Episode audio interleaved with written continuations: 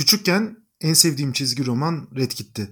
Atının üstünde böyle vahşi batıda tek başına dolaşan, türlü maceralara giren yalnız bir kovboy. İnanılmaz espriler, muhteşem çizimler. O dönemi de bir ölçüde yansıtan bir hikaye. Hala da oturur izlerim, kitaplarını alırım. Bana bayağı iyi geliyor.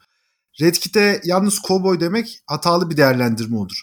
Red Kit evet tek başınaydı ama gittiği yerlerde onu tanıyan dostları, seven insanlar vardı. Hiç evlenmedi, aşık olmadı, S G K'sı, akbili, düzenli maaşı, sabit bir evi yoktu. Tek başına gezmekten, sevdiği işi yapmaktan mutlu olan bir insandı. Takdir edersiniz bununla yalnızlık birbirinden çok farklı. Madalyonun diğer yüzünde mesela Gregor Samsa var. Gregor Samsa bir sabah sıkıntılarla dolu rüyasından uyandığında kendini dev bir böceğe dönüşmüş olarak buldu. Modern edebiyat kimilerine göre bu cümleyle başlar. Gregor Samsa'nın yalnızlığı derin, aşılmaz bir yalnızlıktı. Fiziksel olarak böceğe dönüşmek onu nefret ettiği hayatından, düzenli işinden, günlük işlerinden kurtardı. Bu yönüyle özgürleştirici, diğer yönüyle insanlarla arasına da büyük bir uçurum koydu. Böcekliğini aşarak bir başka insana ulaşması Gregor Samsa'nın mümkün değil. Fiziksel olarak böcekleştikçe insan dünyasından da gittikçe uzaklaştı. En sonunda tam bir böcek oldu ve insan hayatından tamamen çekildi. Şimdi morfolojik dönüşümün bu kadar radikal olması gerekmez. Aynı bedene bakan sujenin, yani insanın değer yargılarının değişmesiyle de kişi bir böcek olabilir. Ruanda'da yaşanan soykırımda Hutular Tutsilerden hamam böceği diye bahsediyordu. Form aynı kalsa da bakan karşıdakini gözünde bir böceğe dönüştürüp insanlıktan uzaklaştırabilir. Tutsi'nin yalnızlığı gerçekten böcek olduğu veya böceğe dönüştüğü için değil, artık algısal düzeyde bile böcekleştiği için derin. Martin Eden'ın yalnızlığı bir başka boyut. Martin Eden'ın yalnızlığı zihinsel bir yolculuğun sonucu. Tesadüfen tanıştığı üst sınıftan bir kadına aşık olan Martin Eden, o sınıfa dahil olmak, saygı görmek için zihinsel, bilişsel bir yolculuğa çıktı. Felsefe, edebiyat alanında ilerledi. Yazarlık yaptı. Otodidak bir şekilde kendisini geliştirdi. Neticede proletarya içinden çıkan bu adam hayal ettiği seviyeye ve kadının aşkına ulaştığında dünyaya yeni bir gözle bakmaya başladı. Burjuva toplumunun ulaşmak istediği sınıfın materyal dünya ve tacirlikle dolu felsefi vasatlığı Martin Eden'ı korkunç bir yalnızlığa sürükledi. Varoluş kriziyle hayata yeni bir anlam katamadı ve kendi hayatına son verdi. Elbette bilişsel kapasitemiz ve dünyaya bakışımız da diğer bireylerle olan ilişkimizi etkiliyor. Welch Schmerz yaşayanla yaşamayan bir değil. Ortak değerler bizleri birbirine bağlıyor, yokluğu da bizi diğer insanlardan ayırıyor. Yabancı'da Camus kitaba şöyle başlıyor. Anam ölmüş bugün, belki de dün, bilmiyorum. İhtiyarlar yurdundan bir telgraf aldım. Anneniz vefat etti, yarın kaldırılacak, saygılar. Bundan bir şey anlaşılmıyor, belki de dündü. Korkunç bir duygusal kopuş değil mi? Kitabın kahramanı annesinin cenazesinde adeta yok. Sonra gelişen olaylarda da Yabancı insanlarla sürekli etkileşim halinde olsa da duygusal olarak hiçbir bağ kuramıyor. Başka bir duygusal galaksinin üyesi gibi.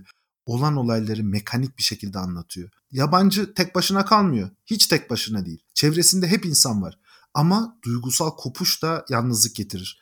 İnsan diğer insanlarla belli bir zamanı, mekanı paylaşsa da o mekan ve zamana verdiği anlam değişince paylaşma imkanı da ortadan kalkar. Hepiniz biliyorsunuz Gollum. Kendisini karartan korkunç bir yalnızlığa sahip, materyale, güç yüzüğüne olan bağlılığı, kıskançlık, haset ve diğer karanlık duygularla onu sonsuza kadar sürecek bir yalnızlığa itti. Yalnızlık içinde kaldıkça karanlık da büyüdü. Smeagol'ü tüketti. En sonunda karanlıkta yalnız Gollum ve yüzük kaldı. kırk iki dakikanın yeni bölümünde konumuz önemli bir mesele. Yalnızlık.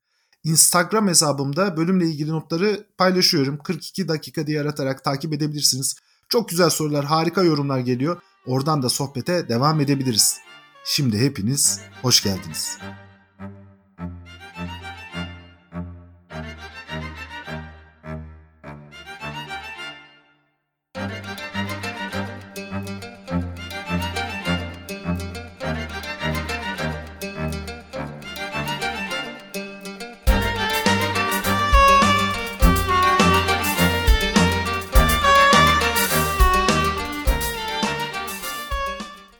Franz Overbeck'e bir mektup. Yazarı Nietzsche şöyle diyor. Keşke size derin yalnızlığımı anlatabilseydim. Yaşayanlar arasında da ölüler arasında da kendimi yakın hissettiğim kimse yok. Bu tahammül edilemez derecede korkunç bir durum.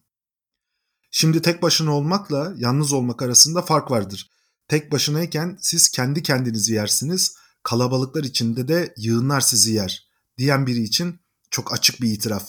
Bütün bilimsel araştırmalar gösteriyor ki yalnızlık bizim türümüze uygun değil. yirmi yedi Aralık bin sekiz yüz yetmiş sekiz tarihinde Philadelphia zooloji bahçesinde yaşayan bir dişi şempanze vefat etti. Habere göre bayan şempanze, dostu erkek şempanzenin yoğun ilgisi ve bakımı sırasında gözlerini hayata yumdu. Şempanze hanım ve erkek arkadaşı Gabon doğumlu, dört yaşında. İkisi de Philadelphia'ya Nisan ayında getirildi. Doğada yüz üyeye kadar ulaşan küçük topluluklar içinde yaşayan şempanzeler Philadelphia'da sadece iki kişi olarak yaşamak zorunda kalmıştı. Geceleri yerde battaniye altında birbirlerine sarılarak uyumaya alıştılar. Uzun soğuk geceleri birbirleriyle paylaştılar. Şempanze hanımın hikayesi ve ölümü Amerika'da büyük üzüntü yarattı. Ama esas üzüntüyü yaşayan hayatta kalan erkek arkadaşıydı. Haberde şöyle devam ediyor. Uzun süre onu hayata döndürmeye çalıştı. Başaramadığını anladığında delirmiş gibi bir kedere saplandı. Üzüntüden çıldırmış gibiydi. Saçlarını yoldu. Bakıcılarına garip seslerle bağırmaya başladı. Çığlıklar atarak ağladı. Kendini kafesin demirlerine vuruyor, bağırıyordu. En sonunda bir köşeye oturdu, kafasını duvara dayadı ve kalbi kırılmış gibi orada yas tuttu. Türümüzün en büyük gücü sürü içinde koordinasyon ve iletişim kurmak. Bizler birer sürü hayvanıyız. Barınma, yemek, üreme gibi temel güdülerimizin tamamını sürü içinde, sürünün diğer bireyleriyle birlikte karşılıyoruz. Vücudumuz buna göre evrimleşmiş durumda. Yalnız kalanlar karanlık doğanın içinde yok olurken sürüyle daha iyi uyum sağlayan, koordine olan ve iletişim kuranlar hayatta kaldılar. Biz onların torunlarıyız. Milyonlarca yıllık D N A'mız bizi sürekli sosyal bir çember içinde olmaya yönlendiriyor. Sosyal çevreden kopulduğu, izole olunduğu anda da vücut savaş veya kaç tepkisi veriyor. Fight or flight, primatların temel tepkisi. Nefesimiz sıklaşıyor, kalbimiz daha hızlı atmaya başlıyor, kan basıncımız yükseliyor, uykusuz kalıyoruz. Yalnızlığın insan üstünde mental ve fiziksel çok derin etkisi var. Yalnız kalan veya yalnızlık hisseden birey salgılanan hormonlar nedeniyle fiziksel bir acı çekiyor.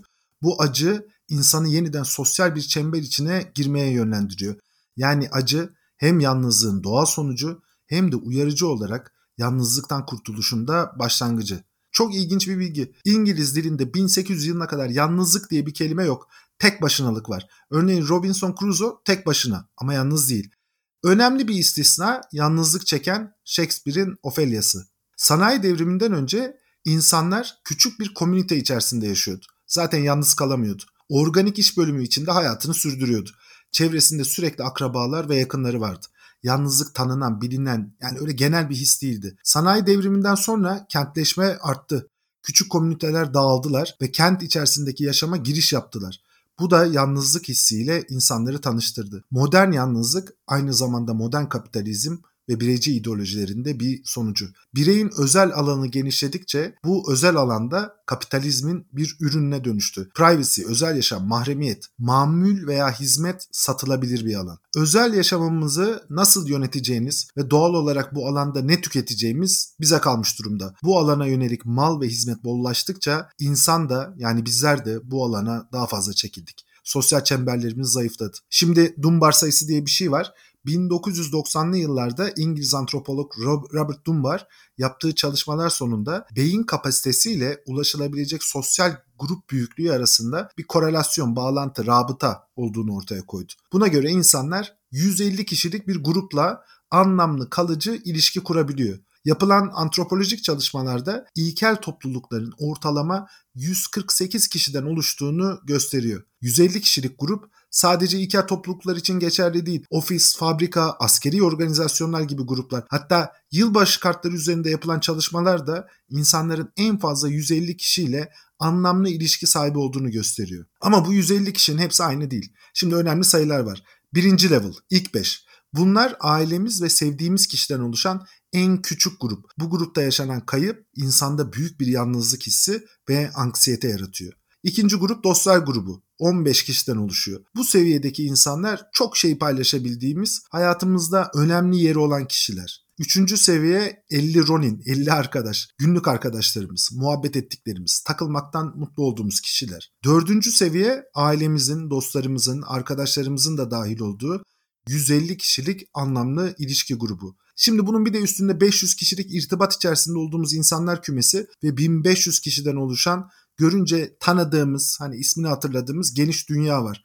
Bunun da üstü yok. yüz elli kişilik ana grupta yaşanan değişimler, bu gruptan kopuş, bağlantıların zayıflaması insanda yalnızlık hissi yaratıyor. Yani yüz elli kişilik gruptan uzaklaşmak, özellikle ilk iki grupta yaşanan değişimler yalnızlık hastalığının temel sebebi. Sanayi devrimi işte bu yüz elli kişilik gruplardaki akışkanlığı arttırdı. Modern çağda bu yüz elli kişilik grupla günlük olarak görüşemiyoruz. Değişiklikler daha hızlı. Bu gruplarda yaşanan değişimler, uzaklaşma ve yakınlaşmalar da hepimizi etkiliyor. bin dokuz yüz on yılında tüm hane halkının, bakın çok ilginç, sadece yüzde beşi tek kişiden oluşuyordu. kırk yıl sonra bin dokuz yüz elli yılına geldiğimizde bu oran yüzde dokuza çıkmış. Yani neredeyse iki kat artmış. bin dokuz yüz yetmişlerden beri Batı dünyasında yalnızlık salgını kavramı kullanılıyor. iki bin yirmi yılında, yani geçen sene, koronavirüs salgını bu durumu daha da derinleştirdi. Artık sürüden fiziksel olarak çok uzaktayız. Sosyal izolasyon içerisindeyiz. O yüzden de ciddi, ağır bir sosyal sorunla karşı karşıyayız. İngiltere'de iki yıl önce Yalnızlık Bakanlığı kuruldu. iki yılda çok önemli bir gelişme yaşanmadı. Ama hesaplamalara göre Türkiye'de de on yıl sonra bir Yalnızlık Bakanlığı kurulabilir. Şimdi bu sosyal sorunun iki yönü var.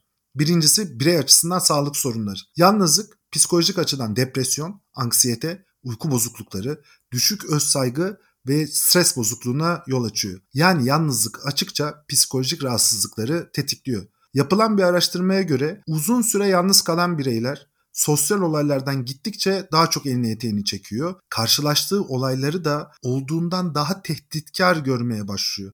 Yani maruz kaldığı vakaları yorumlama yeteneği de insanın yalnızlıkla değişiyor. Mesela diyelim biriyle buluşacak olan biri bir aksilik olduğunda, karşıdaki kişi görüşmeye geç kaldığında, onun yalnız geç kaldığını değil, kesinlikle kendisini ötelediğini, ghostladığını, görüşmeye hiçbir koşulda gelmeyeceğini düşünmeye başlıyor. Kaygıları artıyor. Daha önemlisi, yalnızlık psikolojik rahatsızlıkların yanında fiziksel hastalıklara da yol açıyor. Yapılan çalışmalara göre kendisinin uzun dönem yalnız kaldığını düşünen bireylerde diğer bireylere oranla koroner kalp rahatsızlığı riski yüzde yirmi dokuz, kalp krizi riski yüzde otuz iki, demans yüzde altmış dört, erken ölüm riski en az yüzde otuz daha fazla. Yalnızlık her gün on beş sigara içmek kadar vücudumuzu etkiliyor. Yani bir de benim gibi eğer sigara içen bir yalnızsanız rakamların ne kadar korkunç olduğunu hayal gücünüze bırakıyorum. Yalnızlık şu an dünyada bilinen en ağır hastalıklardan bir tanesi. Demografik çalışmalar yalnızlık haritasını da bizlerin göz önüne serdi. Dünyada yalnızlık, yaş, cinsiyet ve kültürel değişiklikler başlıklı bir çalışmaya göre gençlerde kendisini yalnız hissedenlerin oranı orta yaşta olanlara göre daha fazla. Orta yaşta olanlarsa yaşlara göre kendilerini daha fazla yalnız hissediyor. Örneğin İngiltere'de yapılan bir çalışmaya göre on altı ile yirmi dört yaş arasındaki her on gençten bir tanesi yalnızlık hissettiğini söylüyor. yetmiş beş yaş üstünde bu oran sadece yüzde üç. Arada üç kattan fazla fark var. Bunun önemli sebeplerinden bir tanesi gençlerin yaşam süreleri nedeniyle çok oturmuş bağa sahip olmaması, geçişkenlik daha fazla. Yaş ilerledikçe oturan ve kurumsallaşan ilişkiler yalnızlık hissini de bir ölçüde azaltıyor. Araştırmaya göre erkekler kadınlara göre daha yalnız. Cinsiyet farklılığı yalnızlığı da etkiliyor. Kadınların yalnızlıkla baş etmekte erkeklere göre daha başarılı olduğu görülüyor. Bunun önemli sebeplerinden bir tanesi kadınların iletişim becerilerinin erkeklere göre daha yüksek olması. Yalnızlığı ve yaşadıkları sorunları erkeklere göre daha kolay paylaşabiliyorlar. Kültürel olarak bireyci toplumlarda yaşayanlar, kolektivist topluluklarda yaşayanlara göre yalnızlık hissini daha fazla tadıyor. Şehirde yaşayan bir insanın örneğin köylüye göre daha fazla yalnızlık yaşaması zaten akla mantığa uygun. Yalnız ülkelere göre yalnızlık oranına baktığımızda ilk akla gelen tablo ortaya çıkmıyor.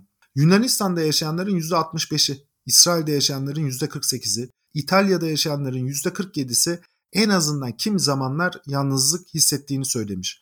Bu ülkeleri Avusturya, Fransa, Belçika, İspanya, Finlandiya, Almanya takip ediyor. Yani ön yargımızın tersine İskandinav ülkelerinde yaşayanlar kendini o kadar yalnız hissetmiyorlar.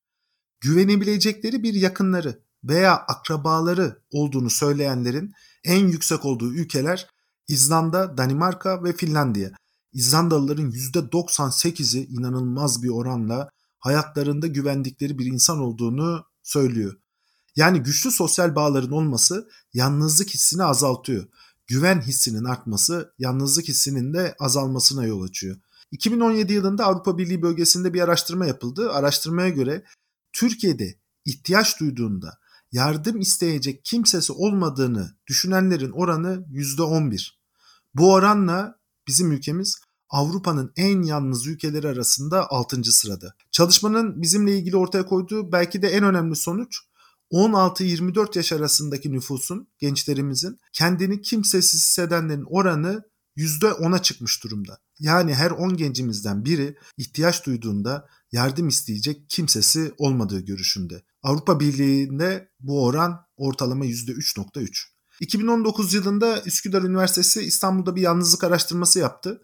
Buna göre araştırmaya katılanların yüzde elli üçü, bakın bu Avrupa'nın birçok ülkesinin çok üstünde, kendilerini sıklıkla ya da ara sıra yalnız hissettiğini söylüyorlar. Yani Türkiye'de, yani İstanbul'da yalnız hissedenlerin oranı kendini yalnız hissetmeyenlerden çok daha fazla. Yalnızlığın bir ekonomik maliyeti de var. İngiltere'de yapılan bir çalışmaya göre yalnızlığa bağlı komplikasyonlar her yıl iki virgül beş milyar pound'un kaybedilmesine neden oluyor. Kişi başına altı bin pound yalnız olanların hastalıklarının tedavisine gidiyor. Tablo ortada. Bayağı da korkunç bir tablo. Peki biz yalnızlığı aşabilir miyiz? Bu yönüyle biraz felsefi bir sorunla karşı karşıyayız. Varoluşçu felsefe ulaştığı derin noktayla bir insanın bir başka insanın gerçekliğine asla erişemeyeceğini söyler. Her insan evrende eşsiz, benzersiz bir yaşam tecrübesi. Belli bir süre deneyimlenen bu tecrübede birey karşısına çıkan etkenler ve bu etkenleri yorumlayan aklının sınırlarıyla bağlıdır. Yaşadığı tecrübede elde ettiği duygular, işte biyolojik varlığı, psikolojik kimliği, insanın bu olayları yalnız kendine has bir şekilde yorumlamasına neden olur.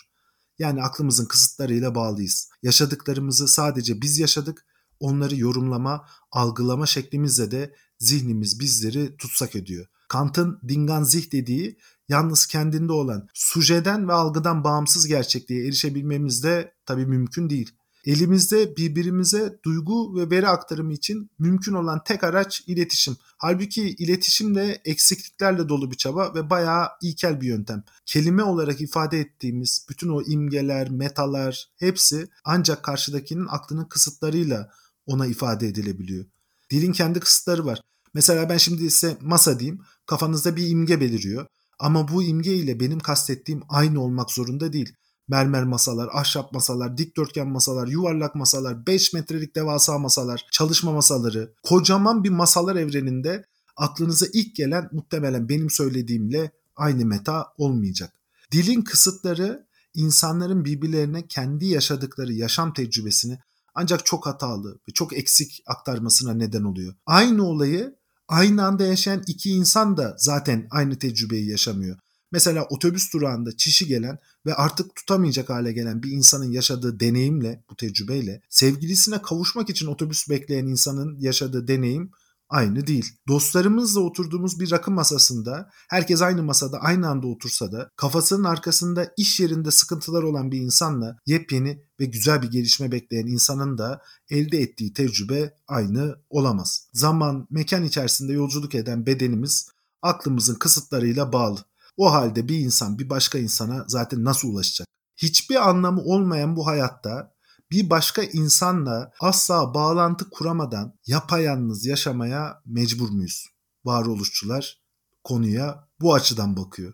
Şimdi bu temel gerçekler insanlığı gerçekten ağır bir şekilde etkilediler. Bilinç sahibi, dört boyutlu evrende kendisini değerlendirebilen ve çıkarım yapabilen bizlerin sonsuz bir yalnızlığa mahkum olduğu fikri neredeyse toplumsal infiale neden oldu. Sistemin çarkları arasında bir dişli olmak, günlük hayatını yapmakla böcekleşmek, Gregor Samsa'ya dönüşmek, çarkların dışına çıkarak özgürleşme fikri mesela güçlü bir duygu olarak ortaya çıktı. İkinci Dünya Savaşı'nda yaşanan barbarlık da insanlığı kendisinin anlamsızlığı ve yıkıcılığına daha fazla ikna etti. Hiçbir anlamı olmayan bir hayatta bir başka insana asla ulaşamayacak yapayalnız insan kaos içindeki dünyada ıstırap yaşıyor ve yaşama devam etmek de acı ve ıstıraptan başka hiçbir şey getirmiyordu. Ama adamım Camus böyle değil. Camus için yaşam, insan yaşamı elbette bir saçma, bir absürt, akıl dışı, mantık dışı bir yaşam. Yani başlangıçta bu saçma, absürt, akıl dışı, mantık dışı hayata doğmak insana ancak karamsarlık ve umutsuzluk getiriyor. Ama Camus bir trik atıyor. Diyor ki mesele şurada. Umutsuzluktan yola çıkmak, umutsuz bir duruma mahkum olmak sonuna kadar o durum içinde umutsuz olmayı gerektirir mi?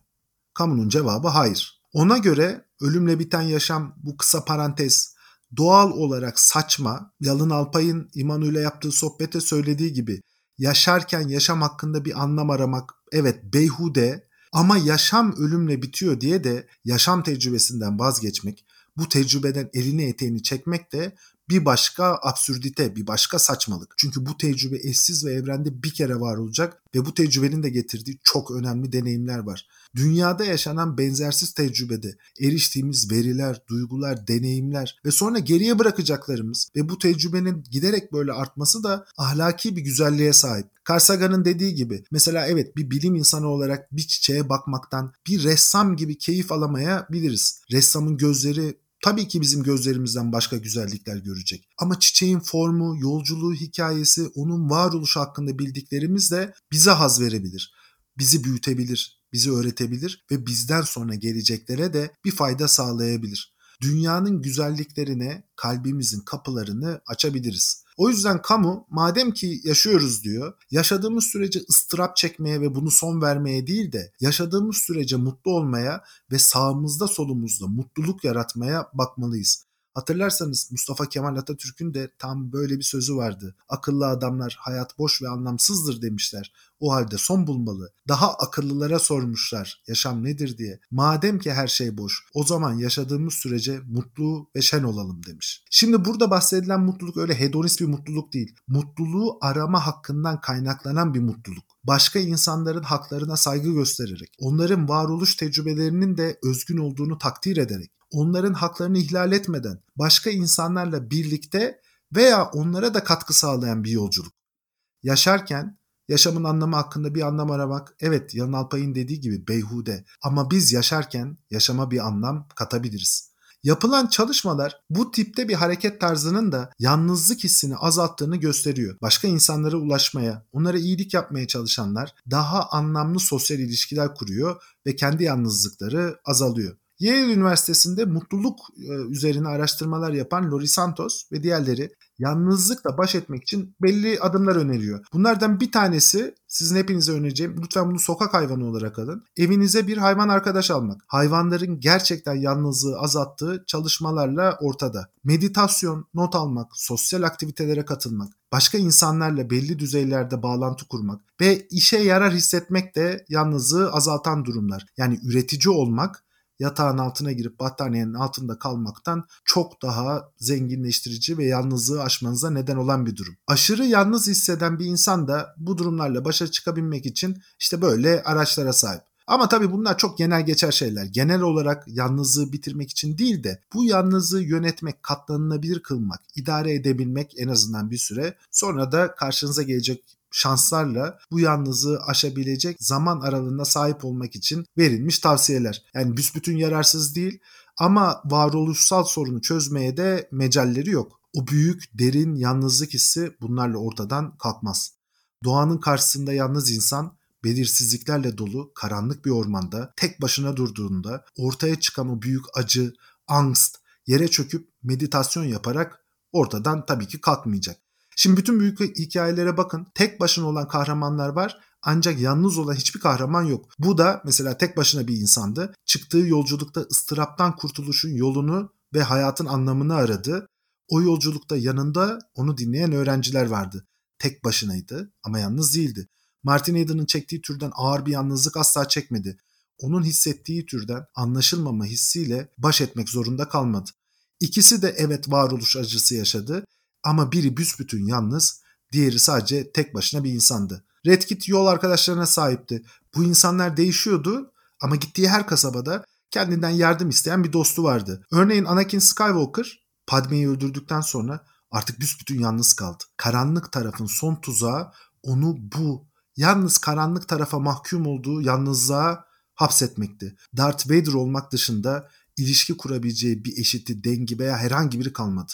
Nietzsche diyor ki, benim tek başınalığım başka birinin yokluğundan kaynaklanmıyor. Aksine bana gerçek bir yol arkadaşlığı teklif etmeden benim tek başınalığımı alanlardan korkunç şekilde nefret ediyorum. Şimdi burada yol arkadaşlığı kilit kelime. Hayat yirmi dört saatlik dilimlerden oluşuyor ve bu dilimlerde yaşadığımız tecrübeleri gerçek biriyle yalnız iletişim kurarak paylaşmak mümkün değil. Eskiden ilkel topluluklarda bile bu yirmi dört saat bir sürünün içinde geçiyordu. Günlük işler ve meşgaleler vardı ve herkes birbirini fiziksel olarak da görüyordu. İnsanlar bu yirmi dört saati her birini tanıdığı, birbirlerinin hikayelerine şahit oldukları insanlarla paylaşıyordu.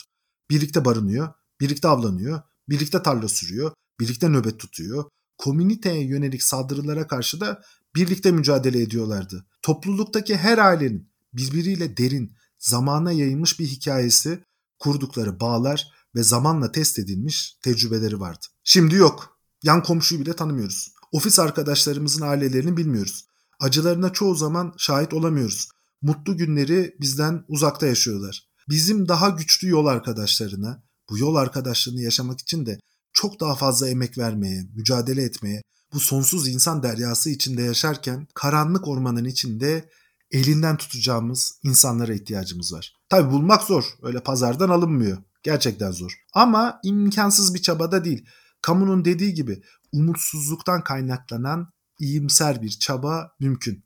Her insanın benzersiz özgün bir deneyimi olduğu doğru. Ama bu deneyimler birbirlerinden o kadar da uzak değil. Yani hiçbirimiz birbirimize o kadar da yabancı değiliz. Sezar'la Kleopatra aynı çağda yaşasa da bizlerden çok daha yabancıydı. İki farklı kültürde doğmuş, iki farklı lisana sahip, iki farklı hayat tecrübesi ve deneyimine sahip iki insan. E bunlar birleşebildiler. Tüketim ve üretim biçimlerine bağlı bugün dünyada yeni küresel sınıflar kuruluyor. Örneğin Netflix aboneliği olan ve diyelim ki Breaking Bad dizisi izleyen İstanbullu bir gencin Londralı muadili bir gençle olan kültürel bağı Erzurum'da yaşayan ve payitaht Abdülhamit dizisi izleyen bir gence göre ortalama daha fazla. Dolayısıyla yol arkadaşları bulmak, biriyle yol arkadaşı olmak son derece mümkün. Çok ağır koşullardan geçtiğimizi biliyorum. Amacım kimseye sahte umutlar vermek değil. Salgın şartları içinde derinleşen yalnızlığa böyle bir tane reçete veremem. Kimse yapamaz zaten. Ama umudu kaybetmeyi de, kaybetmenizi de istemem. Yalnızlık önemli, küresel, sosyal bir sorun. Hepimizin yaşamını etkiliyor. Hayatlarımızı etkiliyor, ailelerimizi etkiliyor, sevdiklerimizi etkiliyor. Başka boyutlarıyla yeni bağımlılıklar yaratıyor. Sosyal medya bağımlılığı gibi, ekran bağımlılığı gibi. Siyasi polarizasyonu arttırıyor. Bizleri birbirinden uzaklaştırıyor. E büyük sağlık sorunlarına neden oluyor. Yani karanlık bir ormanda tek başına duran primatlar en sonunda kendilerini kaybediyor. Bizim insan olarak en büyük gücümüz bu duyguları tanıyıp çözüm için hareket edebilme, yola çıkabilme, adım atabilme cesaretimiz. Yalnızlık ömür boyu diye şarkı söylemek değil de yalnızlığı çözmek için mücadele etmek. Hak ettiklerimizi bulmak. Müstahak olduğumuz şeyleri yaşamak. yüz yıllık yalnızlığın bir bölümünde Gabriel Garcia Marquez şöyle diyor. Siz hangi gruptasınız? Yıllar önce yaşadığı olumsuzlukları durmadan tekrarlayıp elindeki kar topunu kocaman bir çığa dönüştürerek içinde kaybolanlardan ve yanındakileri de bu çığın içinde sürükleyenlerden mi? Yoksa kocaman bir kar kütlesini güneşin sıcaklığıyla eritip etrafına huzur verenlerden mi? Ben bu karanlık ormanda kendimizi kaybetmektense gerçekçi bir optimizmle güneşin sıcaklığıyla kar kütlelerini eritip huzur içinde yaşamayı tercih edenlerden olmayı dilerim. kırk iki dakikanın bir sonraki bölümünde tekrar görüşmek üzere.